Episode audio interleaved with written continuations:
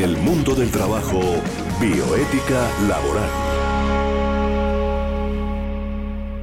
Hoy es un día muy especial porque se los estamos dedicando a las mujeres.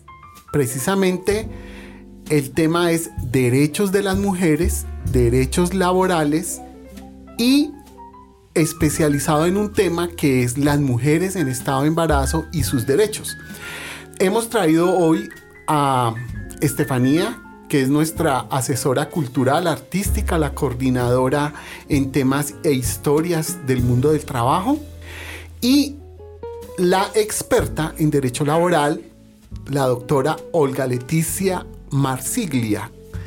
Ella es especialista en Derecho Constitucional, Derecho Administrativo y es inspectora de trabajo por meritocracia del Grupo de Atención al Ciudadano y Trámites de la Dirección Territorial de Bogotá del Ministerio de Trabajo. Doctora Olga Leticia, muy buenas tardes. Muy buenas tardes. Reciban un cordial saludo del Ministerio de Trabajo y de esta servidora que les habla.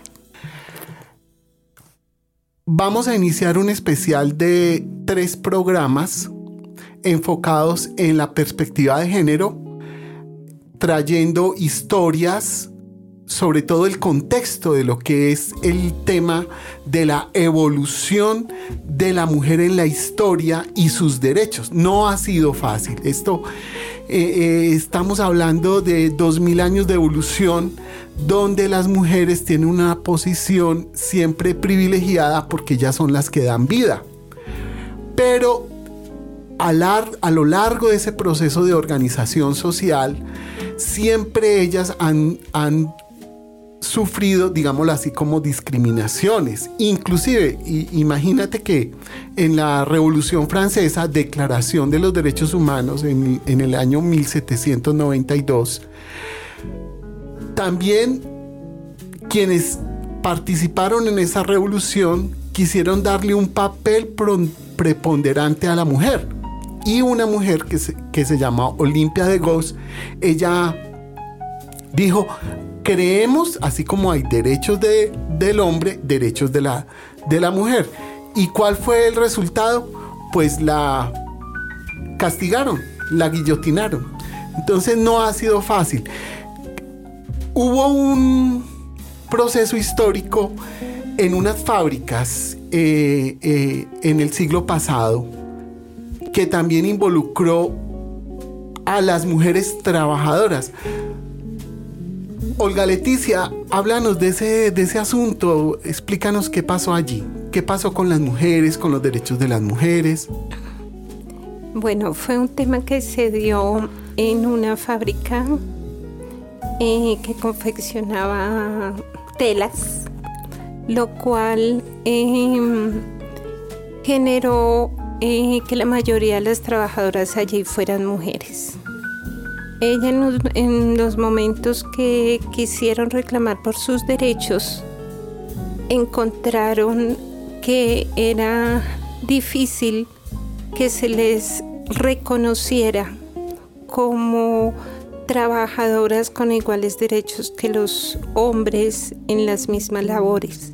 Ante esta situación, el jefe de la fábrica decidió cerrar, dejando a las trabajadoras al interior de la misma, situación que generó un incendio y allí fallecieron las mujeres. Por eso hoy día celebramos el Día de la Mujer como conmemoración de esta tragedia por la lucha de las mujeres por sus derechos.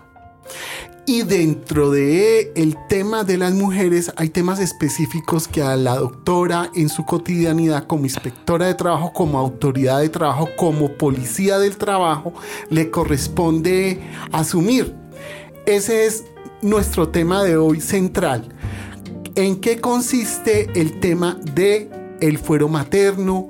Cuando esa mujer que está en esa situación laboral puede reclamar sus derechos, profundicemos un poco en eso, Olga. Bueno, em, Gabriel, vamos a mirar desde el punto de vista eh, del trámite que se adelanta ante el Ministerio de Trabajo como garantía de los derechos que tiene la trabajadora que se encuentra en estado de embarazo. Como tal lo llamamos el fuero materno, que es la protección laboral que se brinda a la mujer que se encuentra en estado de embarazo o en periodo de lactancia. Es importante tener en cuenta que para garantizar el Estado colombiano le ha delegado al Ministerio de Trabajo generar una veeduría que permite garantizar que en desarrollo de esa relación laboral la trabajadora pueda ejercer sus derechos y no ser discriminada por el hecho de encontrarse en embarazo o en periodo de lactancia. La jurisprudencia es el derecho vivo y sobre el tema de mujer en la jurisprudencia hay fallos históricos. Uno de ellos es la sentencia T629 de 2010, donde a una mujer trabajadora sexual que laboraba en un bar se le declaró los derechos a licencia de maternidad, fuero materno y, y se especificó que ella como mujer, a pesar de trabajar en algo considerado como ilícito, que es el trabajo sexual, se le restituyeron los derechos a su bebé y a ella. Esto fue interesante porque los primeros fallos, o sea, las primeras instancias, los dos jueces que les eh, asumió el caso concreto negaron su eh, ejecución de derechos porque consideraron que el trabajo que realizaba esta mujer era ilícito. Pero llegó a la Corte Constitucional y la Corte encontró que primero es la vida y la protección a la vida que los formalismos jurídicos y la Corte, en un fallo que podríamos considerar histórico y bioético porque le dio prelación a la vida sobre el trabajo, ordenó que ese bar le pagara todo su proceso legal relacionado con el embarazo y con la licencia de maternidad y sus derechos laborales.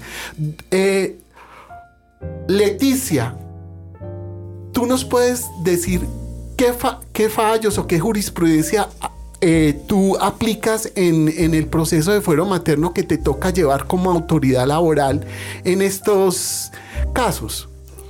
Bueno, es importante tener en cuenta que la Corte Constitucional es el máximo ente que determina la aplicabilidad de los derechos fundamentales en el Estado colombiano. Por ende, ella ha expedido sentencia unificada que genera un resumen de obligatoriedad legal para todos los ciudadanos.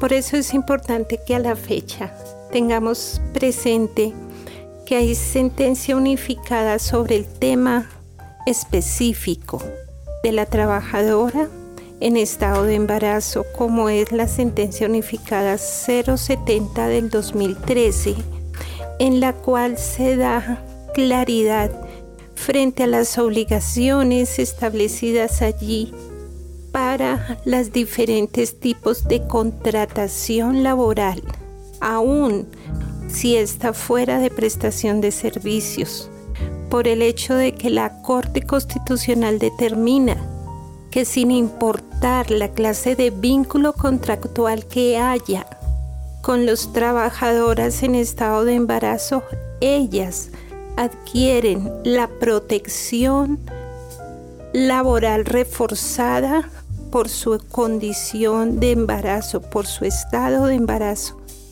Eh, no sin ello, hay que hacer la claridad que la hizo posteriormente la sentencia unificada 075 del 2018 donde sí se genera una obligatoriedad para la trabajadora en el sentido que debe comunicar a su empleador una vez conozca su estado de embarazo para que él también pueda proveer eh, la protección constitucional que se enmarca en todas las sentencias que generan una línea jurisprudencial por parte de la Corte Constitucional.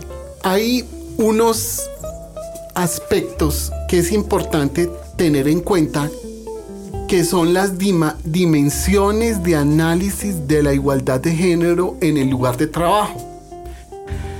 Yo quisiera que la doctora nos hablara de, de este asunto porque a diario le llegan casos específicos que le toca atender. En varias, lo que se llama dimensiones del ámbito laboral.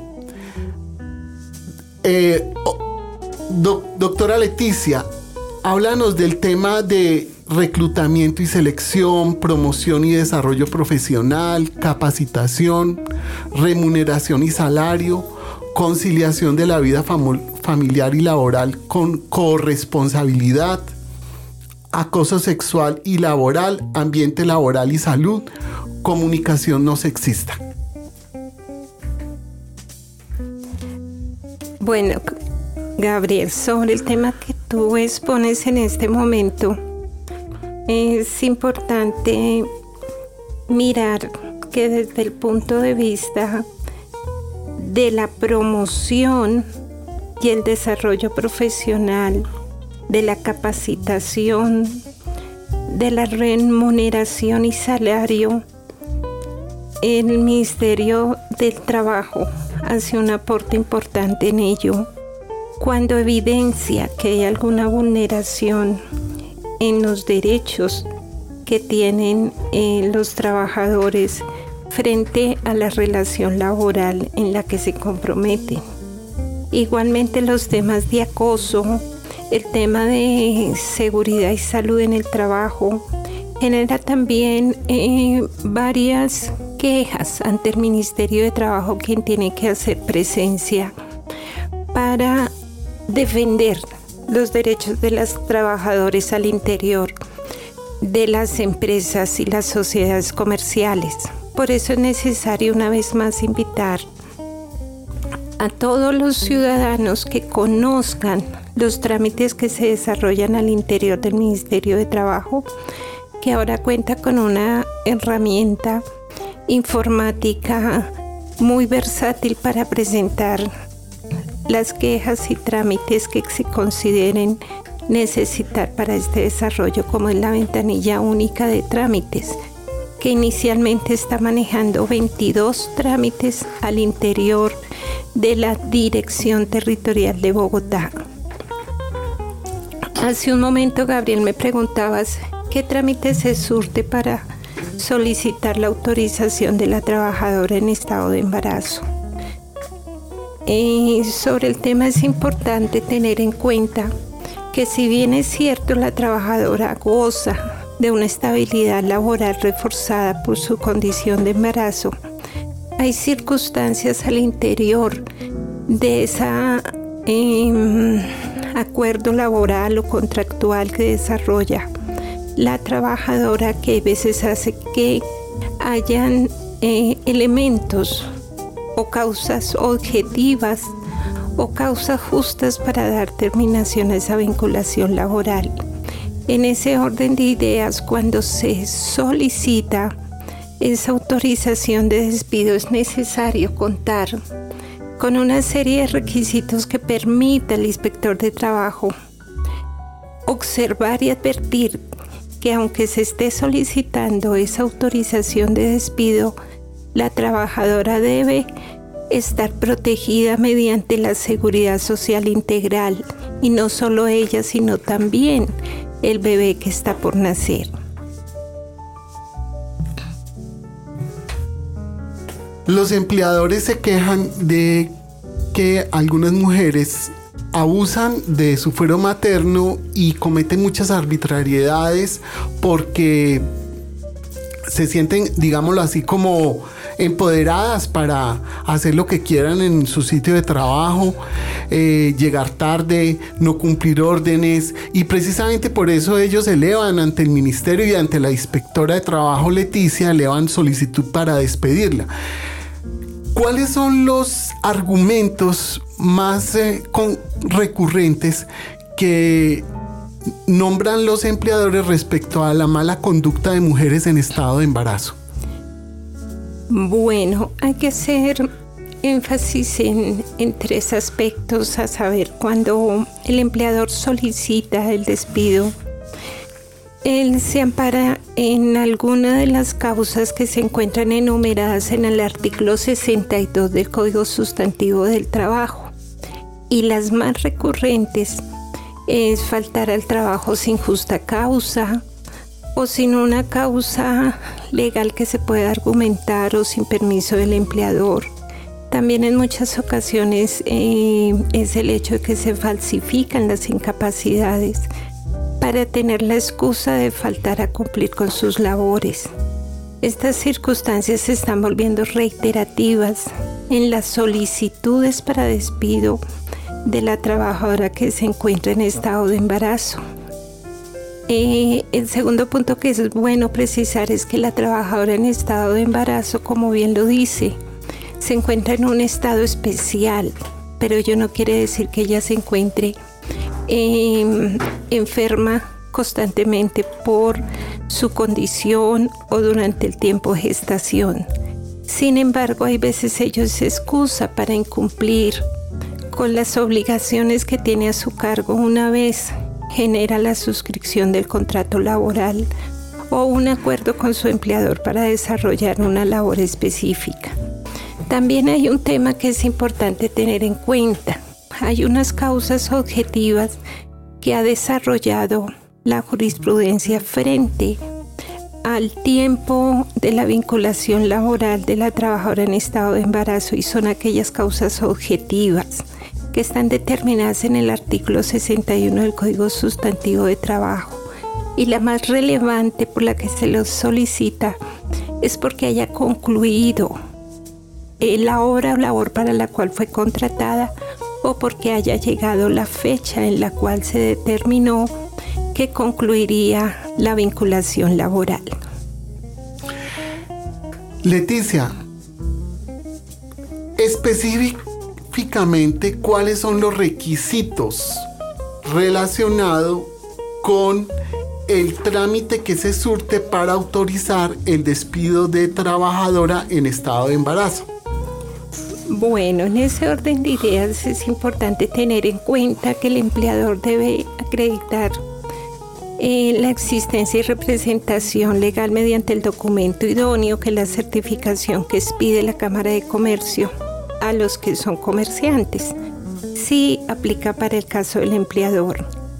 Es importante llegar también copia de la afiliación y aportes a la seguridad social de la trabajadora de los últimos tres meses en que ella haya estado vinculado con su empleador, desprendible de pago de los últimos meses de salario, Adicionalmente, con el fin de que, la trabajadora pueda ejercer su derecho de defensa y contradicción, es importante llegar el lugar de notificaciones, bien sea físico o electrónico, donde se le pueda informar a la trabajadora que se ha hecho apertura de un trámite solicitado por el empleador con el fin de dar por terminada la vinculación laboral ella eh, en esta citación puede hacer presencia de sus derechos y controvertir aquellos que considere que no son viables por parte del empleador.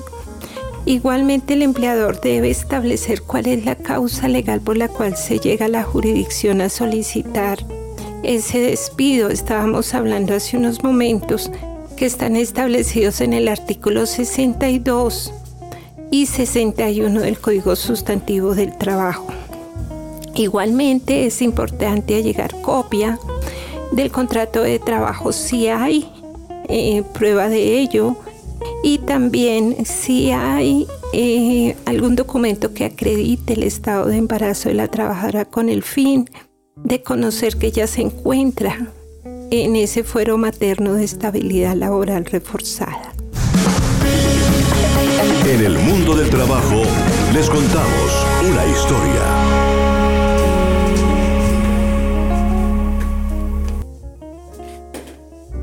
Bueno, que la siguiente historia eh, nos menciona que estar encendido todo el tiempo no es útil para el empleado ni la empresa.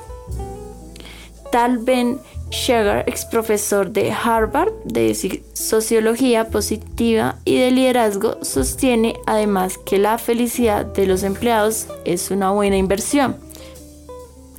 La revolución tecnológica tiene en alerta a las empresas tanto por la inversión que deben realizar para adecuar sus procesos e infraestructuras ante esta nueva realidad, como por el impacto que este cambio comienza a tener en el bienestar y la salud mental de sus colaboradores, sin importar si pertenecen a nuevas o anteriores generaciones.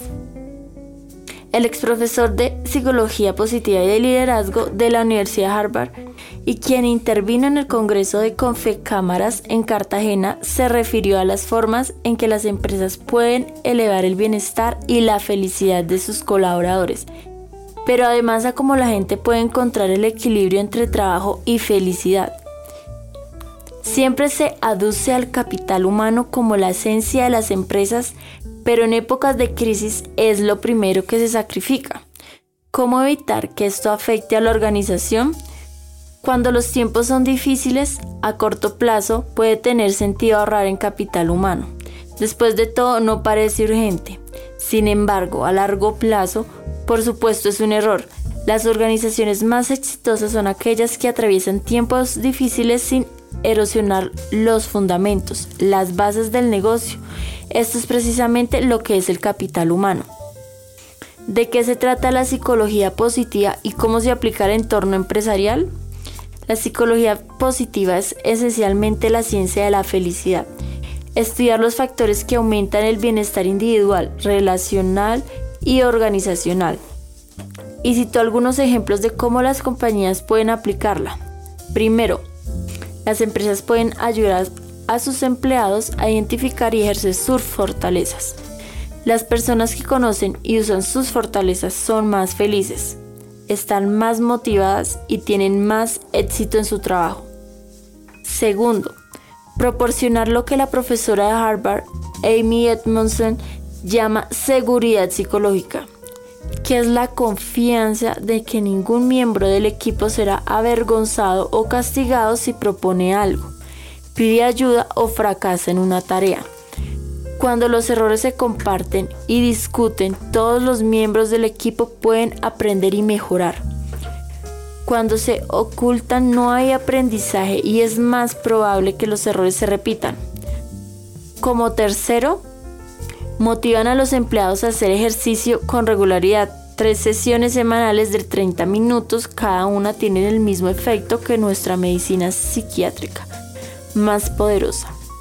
Y por último, alientan a los empleados a tomar descansos reguladores durante el día y respetan su tiempo en casa. Estar encendido todo el tiempo no es útil para el empleado ni para la organización, mas no es necesariamente mejor, Necesitamos recargar nuestras baterías. La creatividad y la productividad disminuyen cuando no hay momentos de recuperación y eso incluye las vacaciones. ¿Cómo encontrar el equilibrio entre el trabajo por sobrevivencia y el que le da felicidad a una persona? No siempre es fácil, incluso posible, por supuesto, la principal prioridad es la supervivencia y si el placer es el costo de satisfacer las necesidades básicas de mi familia, que así sea. Dicho esto, a menudo es posible ser feliz mientras se atienden las necesidades básicas. Si dedicamos algunas horas a la semana a hacer cosas que nos brindan significado y placer, eso impactará posible, positivamente toda nuestra semana. No es una opción de todo o nada. O haga lo que me hace feliz todo el tiempo o renuncio a la felicidad por completo. Las islas de felicidad durante todo el día o la semana son importantes. Y todo esto que se habla de bienestar del trabajador tiene un marco legal que es nuestra constitución. En el mundo del trabajo, lo que nuestra constitución quiere. El artículo 1 de la Constitución Política de Colombia refiere el trabajo Colombia es un Estado social de derecho fundado en la vida y en el trabajo. Más adelante, en el artículo 25, en el artículo 53, refiere también al, el derecho al trabajo. Y también relaciona que se debe generar un estatuto del trabajo. El estatuto del trabajo como mínimo debe incorporar todo lo que son los tratados internacionales del trabajo. Entre ellos, esos tratados internacionales del trabajo está la mundialización de los inspectores de trabajo. La inspección de trabajo es una institución mundial y su fin es proteger a los trabajadores, lo que se llama trabajo digno y decente. La doctora Leticia todos los días allá en el Ministerio de Trabajo le corresponde aplicar precisamente la constitución con un parámetro que se llama el bloque de constitucionalidad. Leticia, ¿qué es el bloque de constitucionalidad en relación al género, a la mujer, a los derechos humanos de la mujer, al, al fuero materno, a las condiciones de algunas mujeres eh, en situación especial, como son las mujeres de las ventas ambulantes, las mujeres que trabajan en la noche, las mujeres que trabajan en sitios peligrosos? ¿Por qué la constitución le da a esa situación de vulnerabilidad unas calidades especiales para tutelar sus derechos. Sí, Gabriel, dentro del tema nosotros podemos iniciar con el bloque constitucionalidad como un conjunto de normas que permiten garantizar que sean efectivos los derechos que se encuentran establecidos en nuestra Carta Magna. Sin embargo, es importante tener en cuenta que por el mismo hecho de que estamos en una sociedad que está constantemente en evolución, las actividades comerciales, las actividades laborales cambian y generan un desarrollo también al interior de la ejecución de las funciones laborales. Por eso se hace necesario que dentro de las normas nacionales también se adopten normas de carácter internacional por los diferentes desarrollos y estudios, tanto académicos como temas de costumbres de la misma sociedad, para tener un compendio que nos permita eh, prestarle garantía y disminuir la discriminación eh, hacia la mujer en el tema laboral. Como lo hablábamos inicialmente, esto es eh, el logro de luchas de años de la mujer por alcanzar esa igualdad.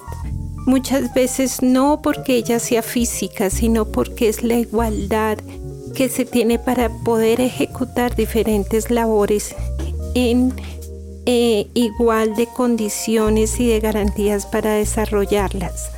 Dentro de estos temas tenemos dos convenios importantes, como es el convenio 111 y 183 con la OIT, que es la Organización Internacional del Trabajo, donde se determinan unas garantías importantes para la mujer, al igual que la Declaración Universal de los Derechos Humanos, el Pacto Internacional de Derechos Económicos y Sociales, Adicionalmente también tenemos la Convención sobre la eliminación de todas las formas de discriminación contra la mujer.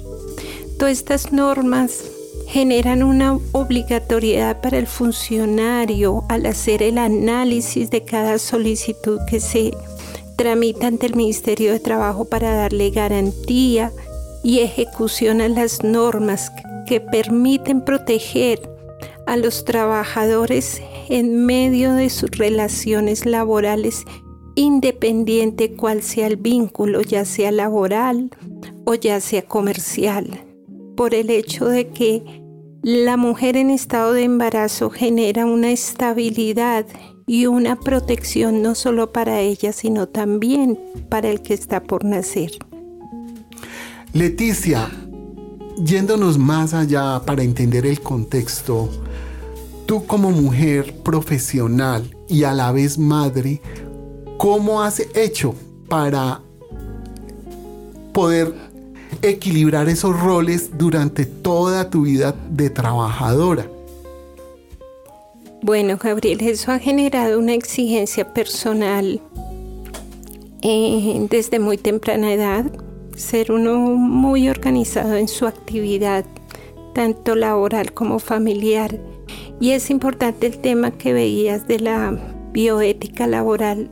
Si no se tiene equilibrado el tema familiar con el tema laboral, en muchas ocasiones quien se va a ver afectado es el tema de la salud y ello va a afectar la familia y también va a afectar ese empleador que desarrolla una actividad comercial, pero depende de ese empleador para que le genere eh, mayor capital a su empresa.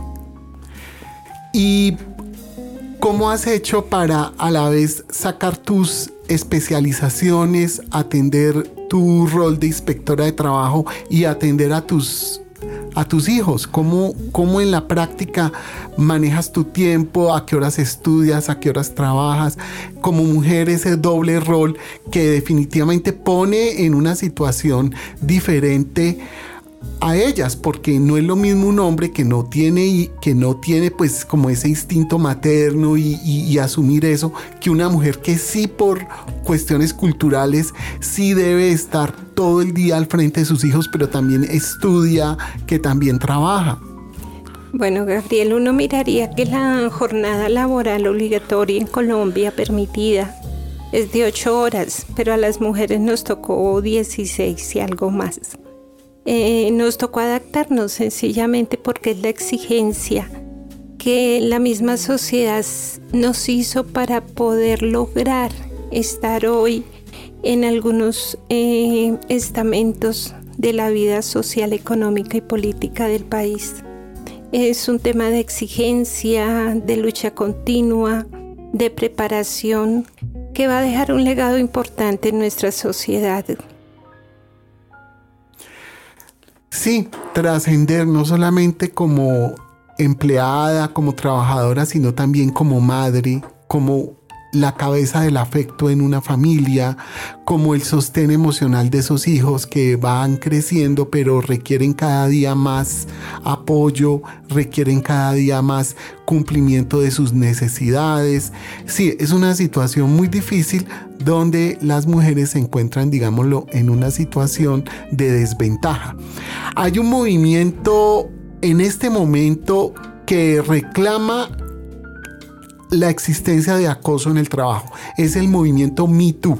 Ese movimiento surgió porque algunas mujeres se encontraban acosadas en el mundo de la industria del cine. Háblanos un poco de, ese movimiento social de las mujeres, de, del tema del acoso laboral en el trabajo y acoso sexual, Leticia. Bueno, este tema es eh, de actualidad en el hecho de que la mujer se solidariza con la misma mujer. ¿En qué sentido? Cuando se ven afectadas en el desarrollo de su actividad laboral como actrices, porque son vulneradas, son acosadas sexualmente para poder acceder a determinados contratos y poder lograr ejercer eh, su profesión o arte en medio del cine o la televisión vieron que había muchas personas, mujeres trabajadoras que estaban siendo vulneradas en sus derechos a raíz de la ejecución de su labor en desarrollo de la actividad comercial. Eh, se unieron y crearon este movimiento con el fin de hacer visible la vulneración que estaba ocasionando las acciones de estos grandes empresarios en contra de ellas. En el mundo del trabajo, bioética laboral. Antes de seguir con el programa Economías Alternativas, este último segmento del programa, la doctora Leticia nos tiene preparado un análisis sobre los riesgos psicosociales que tiene la mujer en el trabajo. Leticia, ¿qué es eso de riesgo psicosocial de mujeres trabajadoras rurales y cuáles son los más importantes? Bueno, Gabriel, dentro de los riesgos psicosociales podemos eh, revisar que en la forma en que estos se determinan generan una monotonía, una carga en el trabajo, un estrés ocupacional, adicionalmente la violencia o el acoso, el conflicto armado y aún la violencia intrafamiliar genera riesgos psicosociales al interior del núcleo familiar donde se encuentra la trabajadora y aún en su vida laboral. Encontramos que estas tareas repetitivas, diarias en el lugar de trabajo, actividades excesivas por la sobrecarga laboral y familiar, la falta de apoyo en su labor diaria, y exceso de roles domésticos porque las responsabilidades de la mujer hoy día son mayores por la exigencia que demanda la sociedad para que alcance los roles que hoy se han alcanzado por parte de las mujeres. Eso genera unos efectos en la salud, genera la insatisfacción en el trabajo, genera cansancio, muchas veces la hostilidad y la agresividad por encontrarse inmersa en estas situaciones que en muchos casos no se sabe cómo manejar. También genera dependencia al alcoholismo, fatiga crónica y sensorial, también un envejecimiento prematuro que genera situaciones que van en detrimento de la calidad que desarrolla esa trabajadora al interior de las empresas encontramos que en la salud ocupacional se han generado algunas medidas preventivas, aunque esto no logra quitar esos riesgos psicosociales, atenúan un poco estas actividades excesivas en la mujer trabajadora. Entre ellas están las pausas activas en la jornada laboral, el organizar el trabajo para evitar rutinas y monotonías y la rotación de actividades también son muy sanas para disminuir los riesgos psicosociales al interior de las compañías.